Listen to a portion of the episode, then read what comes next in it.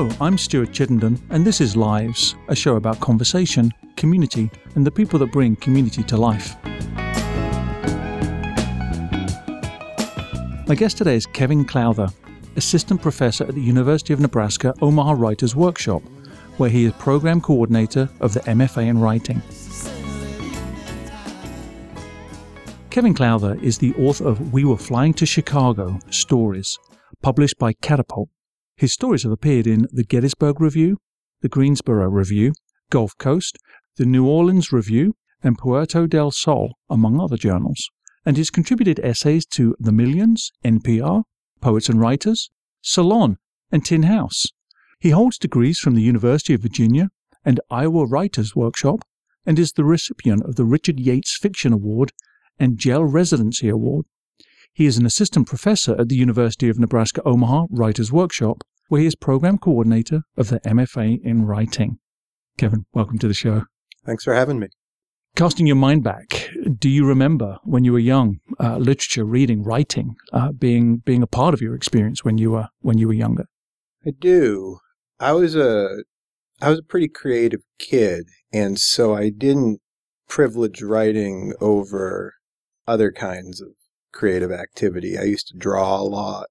I used to act. I used to make up things. I'd create worlds of my own. But writing was a was a persistent thing.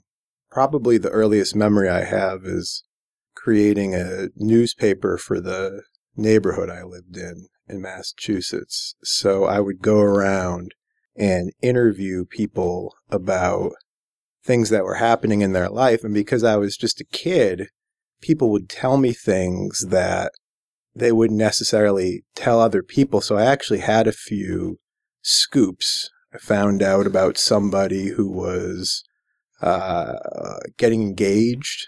I found out about somebody who was buying a dog. Uh, there was uh, everyone in my neighborhood had somebody named Kevin. It was a very Irish Catholic neighborhood in Massachusetts, and there were these uh, boys the uh, the Kellys.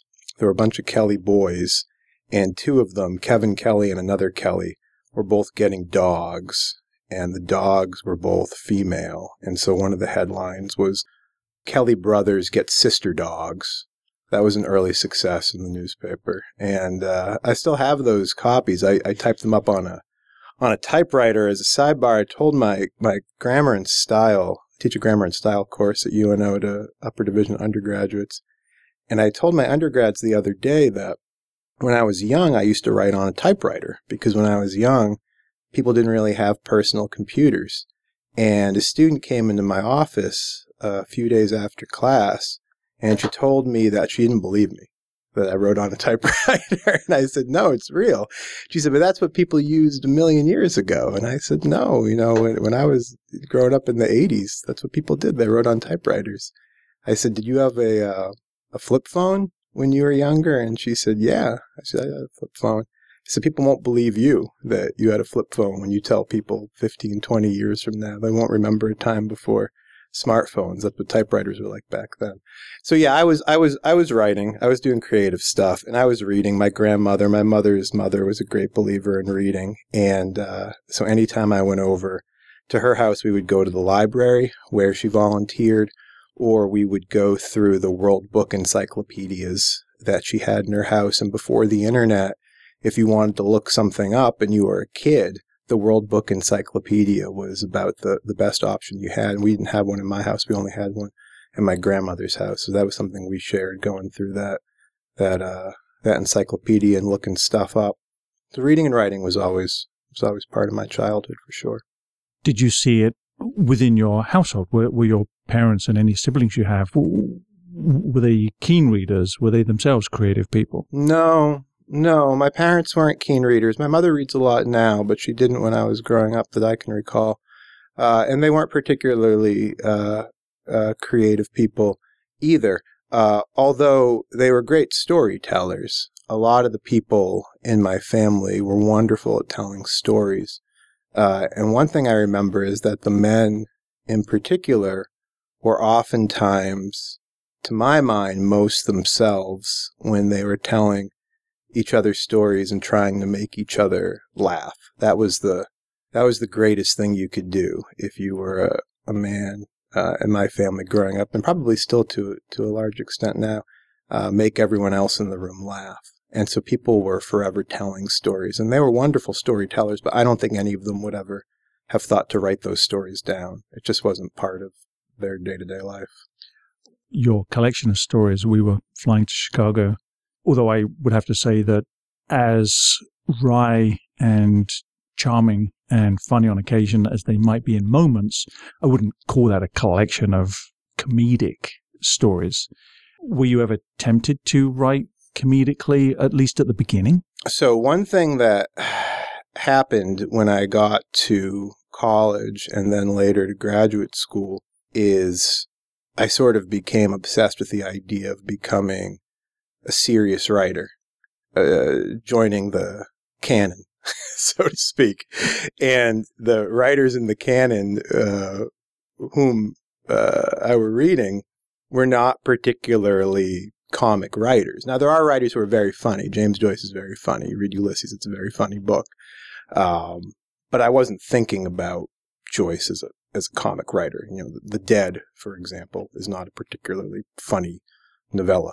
Uh, so I conflated serious writing, important writing, literary fiction with a certain humorlessness. And it seemed to me that if I was going to become the kind of writer I wanted to be, I needed to get serious. And it wasn't until I'd been writing for a long time, uh, you know, 15 years, every day, six days a week, that I began to lighten up a little bit. And I think that came in large part from having kids. I think when you have kids, it's really difficult to take yourself as seriously as you used to because there are so many ridiculous moments and kids are forever putting you in circumstances where there's no pretending that anything that's happening is sober. And so when I began to uh, lighten up a little bit and, and maybe put my put my guard down a little bit, I started putting more humor into my uh, writing.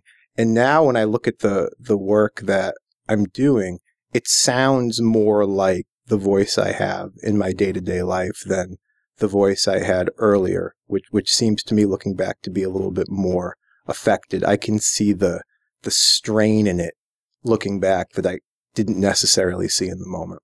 I adore the idea of your local newspaper and the audacity of scooping, scooping news for your neighborhood. And maybe this is, maybe that's the answer to this question. I'm wondering though, when, when in your life did the thought occur to you, whether maybe it was a slow revelation or an epiphany, that writing was not just something you enjoyed doing, but it was the thing, the thing to do? So this I actually have an answer to. Um, I was in high school and I was reading a lot, and I had an overwhelming reaction to reading some of the fiction and poetry that I was coming across for the first time. And at, at that time of my life, when I was 16, 17 years old, so many things felt monumental. romantic feelings felt monumental. Eating a cheeseburger could feel monumental. Sunrise, you know, piece of art I saw. It, it all felt like it was happening for the first time. Uh, certainly the music I was listening to affected me very powerfully. But the writing affected me more. The things I was reading, I felt more intensely than anything else. And so I decided when I was 16 or 17 years old that that's what I wanted to do. I wanted to read and I wanted to think about writing and I wanted to teach writing and that was going to be my life. And I was going to go to college and I was going to get the degrees I needed to spend the rest of my life reading and thinking about writing. And it was only when I got to college that I took a creative writing course and realized that people were still writing stuff today because at the the high school I went to, we never read anything that was written more recently than mid 20th century. So the idea that people were still writing books had not even occurred to me until I got to college. And then the idea that I could write a story or I could write a book certainly had not occurred to me until I got to college. And then when that happened, I said, well, I want, I want to do this instead. I don't want to just read and teach books. I want to try to write them too. And I was in this wonderfully creative, strange environment in college where everybody just supported whatever strange idea you had in the moment. And so if you wanted to be a writer, if you called yourself a writer, nobody called you out on it. Nobody questioned it. They just said, that's great. Uh, I lived in a sort of a, a misfit residential college of people who were sort of you know, drawn to it because of its strangeness. And so any artistic thing you wanted to do or any uh, unusual thing you wanted to do or thing that went against the mainstream culture wasn't questioned. If anything, it was celebrated. So when I decided, oh, I'm going to write stories now, it was the most natural thing in the world in the place where I was living to do that, even though it hadn't really ever occurred to me until that very moment. Um, and so I started writing stories and taking all the English and writing courses I could. And then I applied to graduate school. And, and when I got to graduate school, the people there cared more about writing than anyone I'd ever met in my life. And there was this extraordinary commitment to the enterprise of writing. And I saw how hard people were working at it and how much they cared about it, how seriously they took it. And then it felt like something I could just dedicate the rest of my life to. If I worked hard enough at it, maybe I could begin to make other people feel some of the things I'd felt when I was 16 or 17 and, and reading for the, for the first time in a, in a sort of adult way. I can't remember it was, I think it was John Cheever. Um, the Paris Review asked him, uh, whom he wrote for. I think it was Cheever. And he said that he wrote for the the teenager walking through the library, picking a book randomly off the shelf, opening it with no sense whatsoever of what he might find in there. And I just thought that was the coolest idea that you could write something that would wind up on a bookshelf and somebody might pick it up and read it and feel something or experience something that they never felt or experienced before. I couldn't think of anything more appealing than that. And I think I still basically feel that way. Who do you write for? I think for that person. Yeah. I think that's the, I think that's, a, you know, as attractive an idea as any. Just somebody who picks up a book with no idea what's in there and gets lost in the world and feels something. Either feels something that they weren't expecting to feel or is reminded of something they felt before but didn't know that language could be put to it.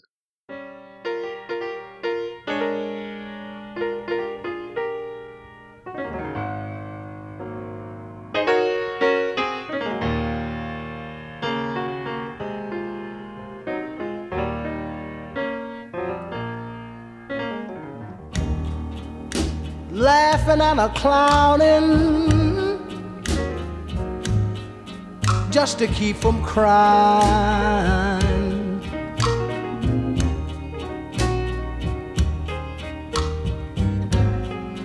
I'm laughing and a clowning just to keep from crying.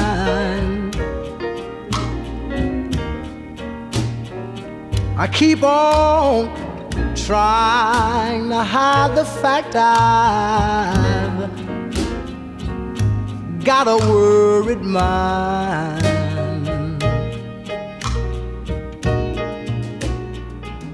Let me tell you, being life of the party.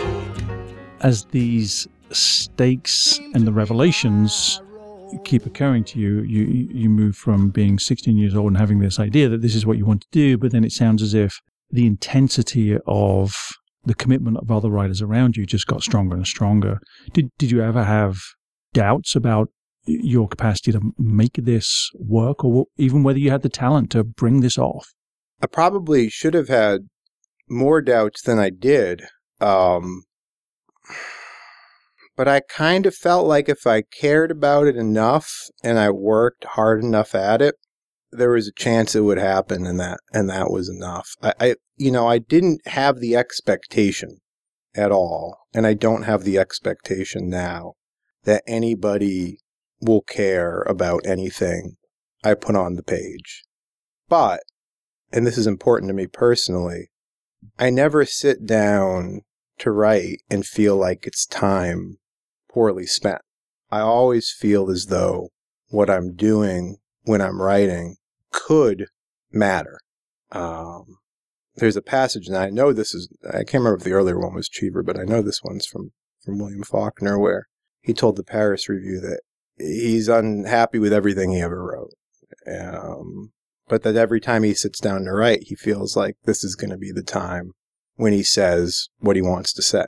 And I feel that way too. I feel as though every time I sit down, this might be the time when I can actually put the images and experiences in my mind on the page in such a way that somebody else will feel them. Probably won't happen, but it seems possible. Would you expand a little bit and reveal to us a little bit your process of this craft? And I'm especially interested in perhaps how that has changed given the pressures of life. You've talked about being a family man. You've talked about how clearly you've moved as well with your career. So I'm, I'm wondering about the craft of it, but perhaps how it's had to bend and shape and transform given that we live in a real world here. Yeah. When I was younger, I would map my stories out quite a bit. And I had a sense of what was going to happen in X scene and how the, the scenes were going to combine to, to form a whole. And looking back, what I was doing, I don't think there's anything wrong with this, but, but what I was doing was some pretty studious mimicry. I was taking stories that I liked. I was figuring out how the author had put them together.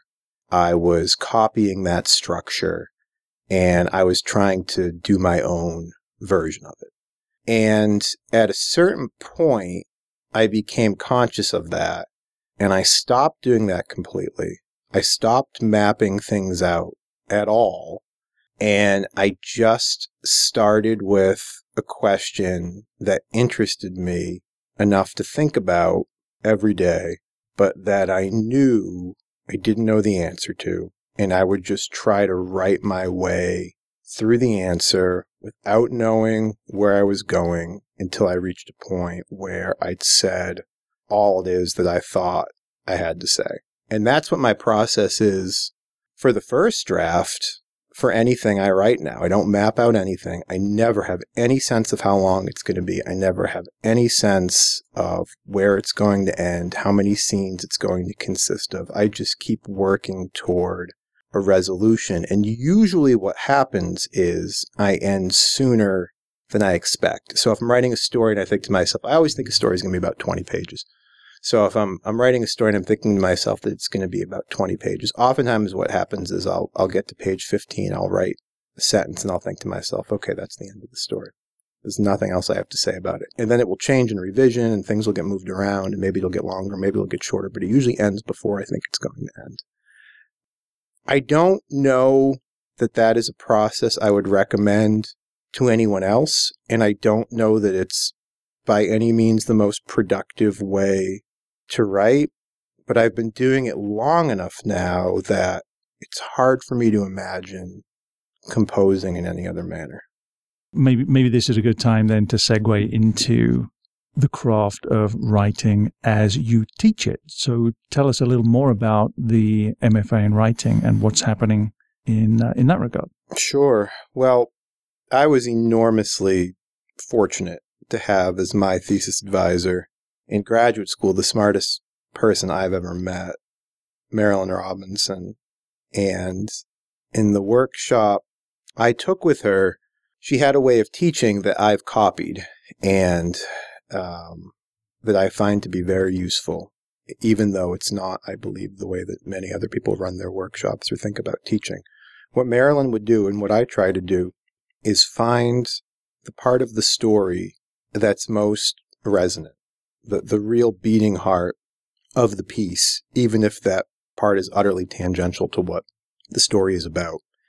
And then try to encourage the writer to nurture that part of the story and build around it, even if that means reconceptualizing the story completely. I think what oftentimes happens in a workshop is that the instructor tries to honor the writer's intentions as best the instructor can identify them and then help the student to do whatever she's trying to do. And I think that's a, a totally reasonable way of running a workshop. The problem with that model, and the reason I don't teach that way, is because I think oftentimes writers have very little sense of what they're trying to do. I think oftentimes writers have a misguided sense of what it is that's working in a story. And I believe one of the things the workshop is actually good at is pointing out what's happening on the page that the writer herself may not be aware of. So whatever is resonating, whatever feels like it's working or is important in a story, that's what I try to help the writer make better in her revision with the understanding, which I say explicitly in the beginning and then again over and over throughout the semester, it's completely up to the writer what to do with the piece. These are all just suggestions from me, from the other students in the class. So that's how I run my workshop. Now, the MFA, we do something that maybe there are other programs that do this. If there are, I don't know. I'm sure there probably are, but but it's it's a little unusual. What we do is we typically have two faculty members in each workshop, which I think has a couple positive effects. One is that it sort of minimizes the sense that the faculty member is a singular authority and that the students are all there to learn from the person who actually knows uh, what the answers might be. Um, so I think it's nice to to kind of uh, take that that singular level of authority and, and disperse it a little bit. That's one good thing. A second good thing is that the faculty members oftentimes have wildly different senses of how to make a story better. And so I just described my approach, but that's by no means the approach of everyone, every faculty member in our program, nor would I want it to be. So you can have two different people in a workshop with two very different senses of how to make a story better. I think it's wonderful for a student to be able to hear that, to, to, to know that there's more than one way to improve a piece. So I really like that our workshops have the the two faculty members. Uh, sometimes we only have one, but for the most part, we have two faculty members. I think that's really nice.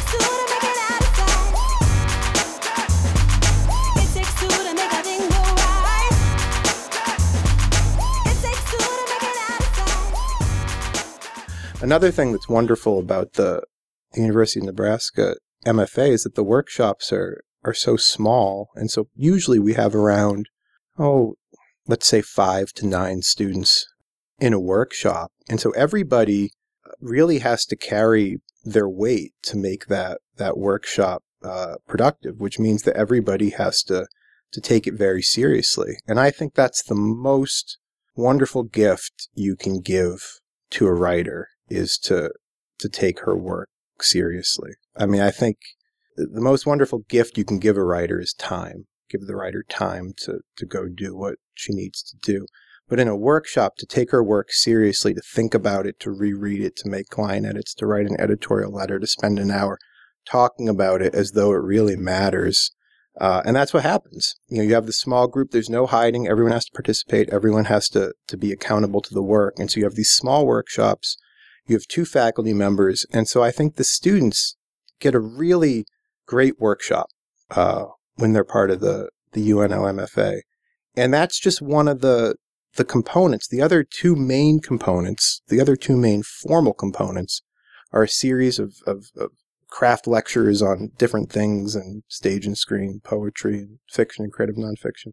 Uh, and then readings. All of our faculty members read, all of our visiting faculty read, and when I was a young person, I it never occurred. I mean, first, it never occurred to me that people still wrote, and then second of all, it never occurred to me that I actually hear a person read. I used to go to readings all the time when I was a student, and I found them to be utterly magical to hear the words and in the person's voice. I loved them and I still do love them. And so for our students to hear 20 readings at a residency, all, all those pieces, those poems and those stories and those plays in the author's voice, I think that can be really, really magical. And you feel it in the room sometimes. You can, you can feel the, the energy of everybody holding their breath when they're really given over uh, to the spell that the writer in the front of the room is casting. And so, you know, we have these these 10 day residencies where we do the workshops and the lectures and and the readings and they're really intense. You know, if you want to be working, you can be up working from 8:30 a.m. until way into the evening. Just totally immersive. And then all of our students and faculty disperse. You know, they go back to where they live. We're low residency, so our students and faculty live all over the place. We have faculty in California and Florida and Connecticut and uh, Illinois, and we have students in Oregon and New Jersey and Texas, and you know, so they all go back to uh, to wherever they live, and then this intensely communal experience transitions into something totally different, which is a one-on-one mentorship, where the student and the faculty member she's assigned to work one-on-one on their project. Uh, and that's, that's really an overwhelming experience for a lot of our students because they get a lot of attention. Their work gets taken very seriously. They get asked to produce a great deal of work. And for many of them, that's when they begin to feel like they're really writers, like they're really doing this because they have deadlines, they have people who expect things of them, and they have to produce. And I think what oftentimes happens is that when students come back to, to the residency after that first one-on-one mentorship, there's, there's been a change. There's been a sea change in the way that they think about themselves and, and what it is they want for their, for their lives and, and for their careers. That's very gratifying for me to see as a, as a coordinator.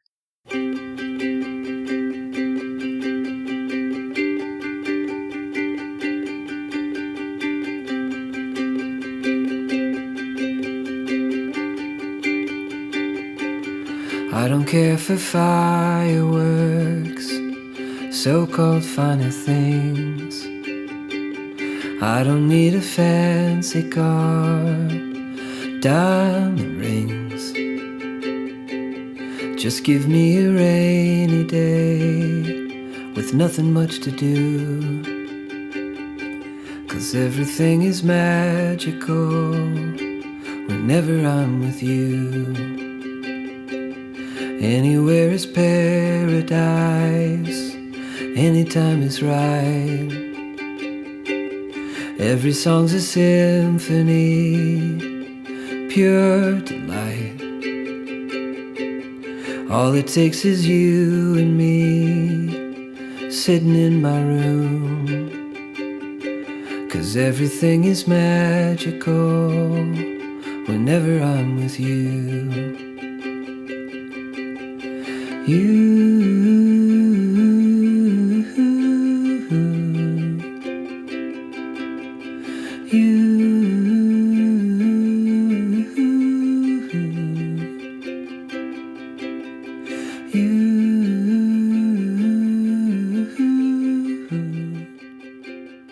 described something that sounds quite magical, and so given we're recording this in December, let me be the Grinch and break that spell and ask, there's the beauty in this whole endeavor. And then I'm thinking about the business of uh, the academy Sure. and the cost to the student of acquiring what is no doubt a meaningful degree. But I'm sure there are angst ridden parents out there saying, an MFA in writing, what are you, what are you going to do with your life? How does this translate for students into something that seems to make sense to them as they proceed into the rest of their their lives. So one of the nice things about our program that differentiates it from a number of other programs is that almost all of our students work full time or um, have retired from work or are at a place now where they're transitioning into a different career. And they come to our program with open eyes uh, and a very clear sense of what they want from it. If an applicant is coming to the program for what I perceive to be suspect reasons, um, because they think, for example, that they're going to be the next J.K. Rowling or the next Stephen King, and, and this is going to be a tremendously financially advantageous career move. Uh, I have a candid conversation with them about how difficult it is to make any money at all in publishing and how difficult it is to break into the academy and get a full time teaching job writing.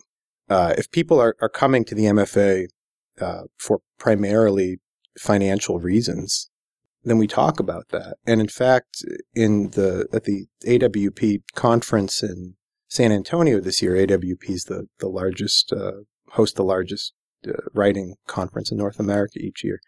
At the AWP conference in San Antonio, Texas, I'm chairing a panel on uh, the issue of debt in creative writing and what responsibility programs have to their students in terms of what kind of debt they're taking on, what the um, uh, expectations are in terms of what they might use that degree for, et cetera. So th- the first and most important thing, I believe, is to disabuse prospective students of notions that they might have that, that aren't rooted in any sort of reality that, that we all live in. That having been said, I think there are two good reasons to get an MFA from our program. I won't speak for other programs. Two things that I'm happy to see when I read an application. One is that the student has a creative ambition or a project, but does not know how to actualize that ambition or that project on her own. That's a need that I know as a program we can help with. And that's a need that I know because I have and, and in the past and continue to have in the present that need myself. And I know how important it is to me. And, and so it's not hard for me to understand how it would be important to other people as well. A second very different good reason to come to the program in my mind is if you need that terminal degree to move on to the next step of whatever it is you want to do. There are any number of people who want to go into teaching or arts advocacy or arts administration who need a terminal degree to apply for those jobs. And if that's the case for the profession that you're pursuing, then I want to make this degree uh, as useful to you, and uh, uh, I want to make your your experience as financially uh, responsible uh, as possible. So, uh, you know, there is a, a business side of it, and people who are interested in becoming not only uh, teachers, but uh, publicists or editors uh, or agents or administrators or employees in any number of organizations. Uh, if that's the career path they've imagined for themselves and they need this degree, then I want to make our degree more attractive than other degrees might be. And so if you compare how much our degree costs to comparable degrees, uh, it's certainly uh, very competitive. Uh, you know, regionally, I don't think that you're going to find anything that's less expensive than our program.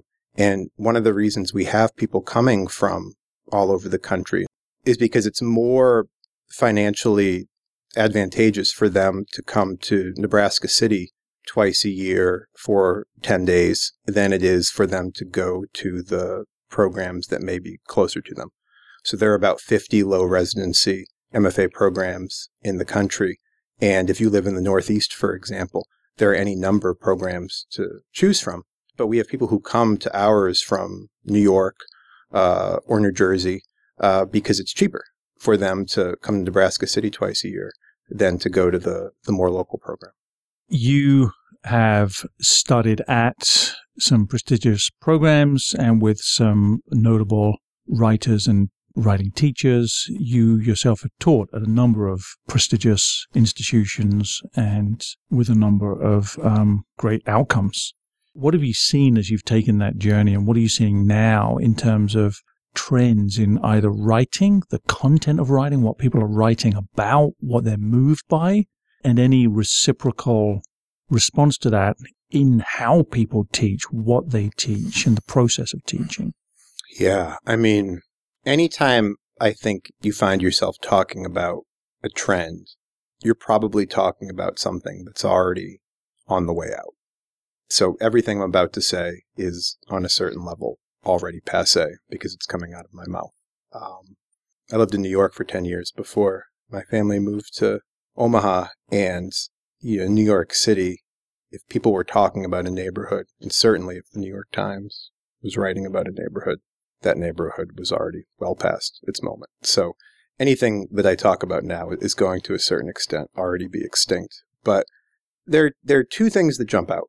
One is the huge increased interest in what's sometimes referred to on the fiction side as autofiction or on the creative nonfiction side, uh, the, the memoir or the memoir autobiography.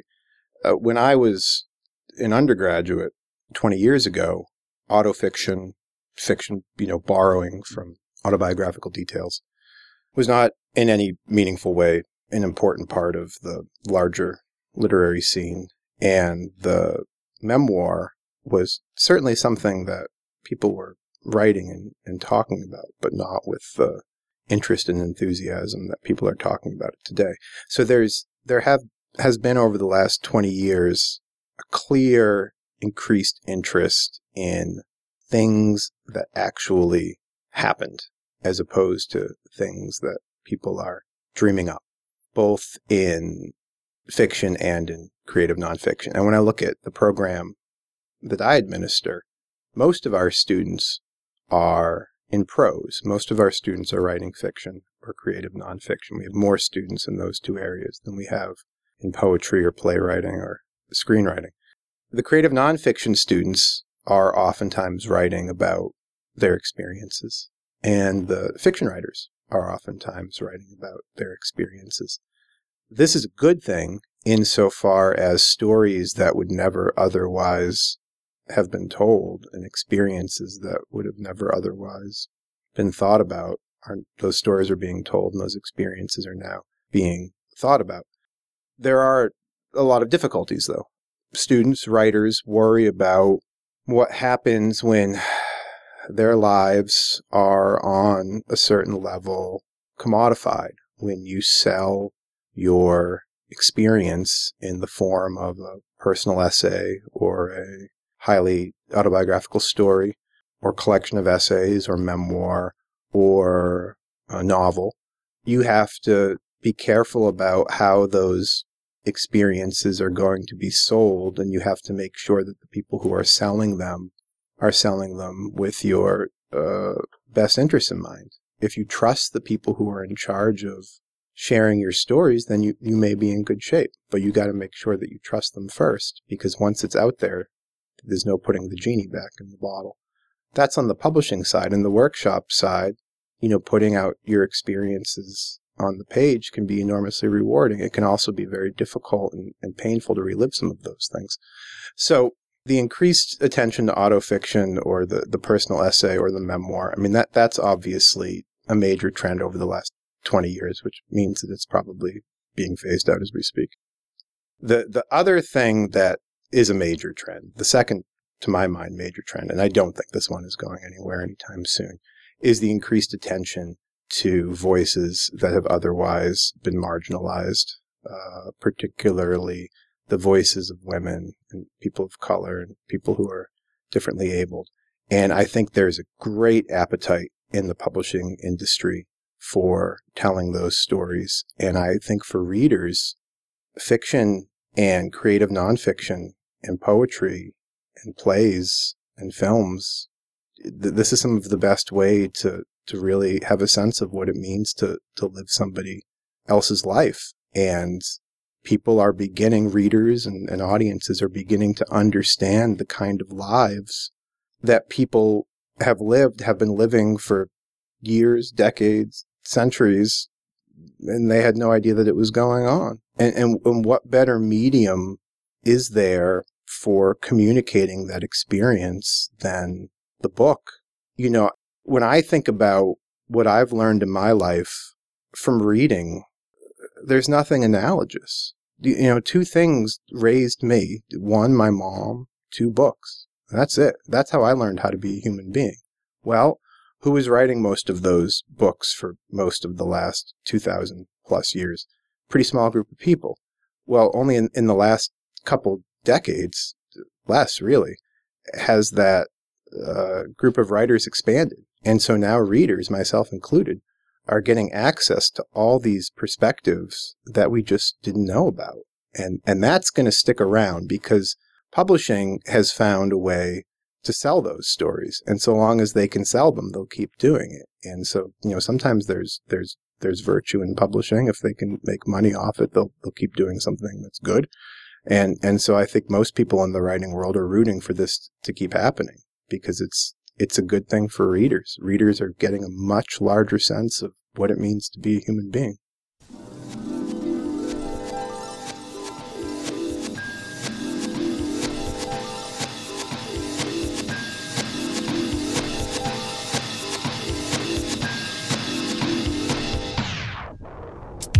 I must have got up about 20 to 7, had a shower and had breakfast and uh, had a couple of pieces of toast.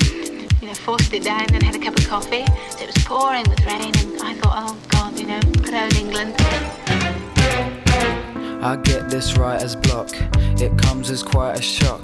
And now I'm stuck between a hard place and the biggest rock. In my own head consumed, I sit back in my room. It's like the tapestries of life get tangled in the loom. I'm like a butterfly, caught in a hurricane. My pulse is quickening as my heart plays a new refrain. I'm loving Mary Jane, flying with Lois Lane, on board a bullet train. Don't know yet if I'm glad I came. Don't know yet if I'm glad I came. Obviously, this helped me, I think. Don't know yet if I'm glad I came. Don't know yet if I'm glad I came. I always hoped that it would happen, but I never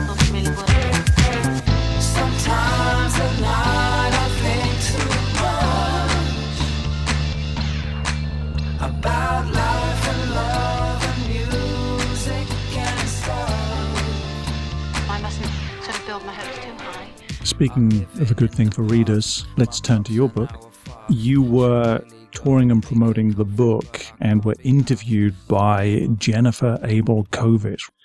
And I rather liked what she wrote, and so I'm just going to read it. She said, Each of the 10 stories in We Were Flying to Chicago is contemporary without being ironic or glib, offering a glimpse of stark vulnerability, faith, and hope.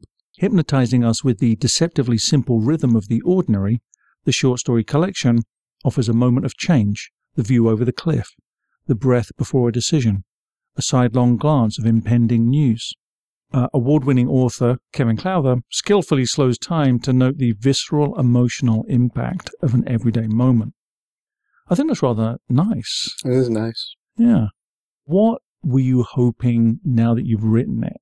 Might readers intuit or interpret or absorb from this collection of stories? I think about the reader a lot when I'm writing, and I tell my students that it's important to think about the reader when they're writing, that there's a meaningful difference between writing for yourself and writing for somebody else. If you're writing for yourself, it's like a, a diary, and you can have a private language, and only you need to understand it. But if you're writing for somebody else, then you need to, to communicate in such a way that you teach somebody how to live in the world that, that you've built. So I think in, in terms of how can I communicate in such a way that the reader can, can live inside this world for a while? But in terms of what I want the reader to get from that world, uh, how I want the reader to, to think about that world, what I want the reader to feel as a result of spending time in that place, I don't think about that at all. To some degree, this is a collection that is now in the public realm. It's open to the interpretation of readers like myself, and I found myself resonating with you use uh, you used this expression earlier about um, being being moved by something that you found familiar, and so the young boy in Isabel and Colleen, I, I found myself entirely resonating with with that youngster and and the moment when he realized that love was lost and it probably wasn't even the right love anyway. So there's something, I guess, for everybody to interpret. Does, does it bother you that idea that once you've released it into the world, that there will be readers like me that choose to interpret this in whatever way we choose to interpret? No, I think it's beautiful. Some of the happiest experiences I've had as a writer are receiving these little bits of feedback from people here and there. I got a postcard from this guy in Montana one time, you know, telling me how much he liked the story. And I, and I get these messages on Twitter now and then, people telling me how this or that resonated, um, including one that I got recently from somebody who said that when she was reading the story, she recognized one of the books that I'd referenced in the story because she'd read that book when she was a kid too. And it so happened over Thanksgiving that I was at my mother's house and she's in the process of moving. And so I found that book and I opened up to the page that the person had referenced and I showed it to my mom and I said, Do you remember reading this book? And she said, Yeah, yeah, I remember. And I said, Well, I wrote about it. She said, Where? I said, I wrote about it in uh in the book in the story collection. She goes, Oh, I don't remember that. I said, Yeah, well somebody noticed they they'd read that too. And they remembered it and they liked it. So those little details are they're just wonderful. They're wonderful to hear is what I mean. And when I read something that moves me, you know, if the writer is some rock star who's never going to read uh, any fan mail, I, I, won't bother with it. But most writers aren't rock stars. Most writers are just people struggling to get by. And so if I read something that blows me away, I always send the writer a note. I write the person an email or I write the person a letter or I find the person on social media and I say, this is great. I love this. Keep doing it. And almost always they write back and say how much they appreciate it. We have maybe 60 seconds left. I'm going to allow you a complete 60 seconds, Kevin, to um, tell us where you'd like to go with the conversation. Something that people ask me a lot when I give readings or I talk with people is what they can do to get better if they want to write. And since we only have probably at this point 30 seconds, I'll say that there are two things. They're not original things, but they work. Uh, and one is to write every day if you make it a habit, like brushing your teeth, something that you have to do that you don't even think about, you will get better.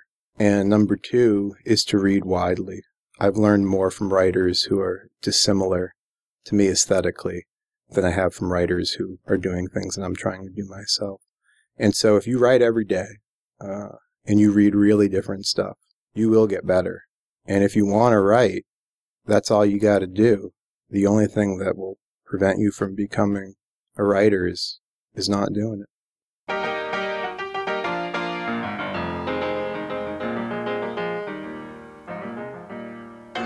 There should be a book, a book where I can look to find true love.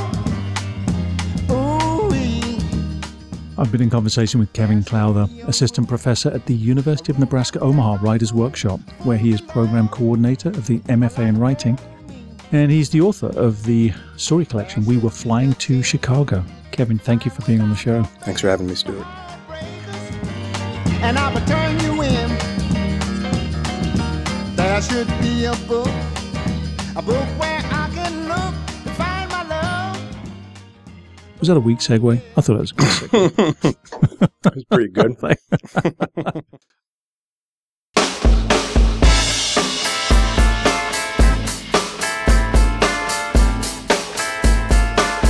That's the end of this week's show. Our sound engineers are Mark McGaw and Dalamar McTizick. I'm your host and producer, Stuart Chittenden. Live's radio show is an executive production of Squish Talks. Find links to podcasts of this and previous shows via our Instagram and Facebook profiles at Lives Radio Show. Join me next week for more conversation, community, and the people that bring community to life.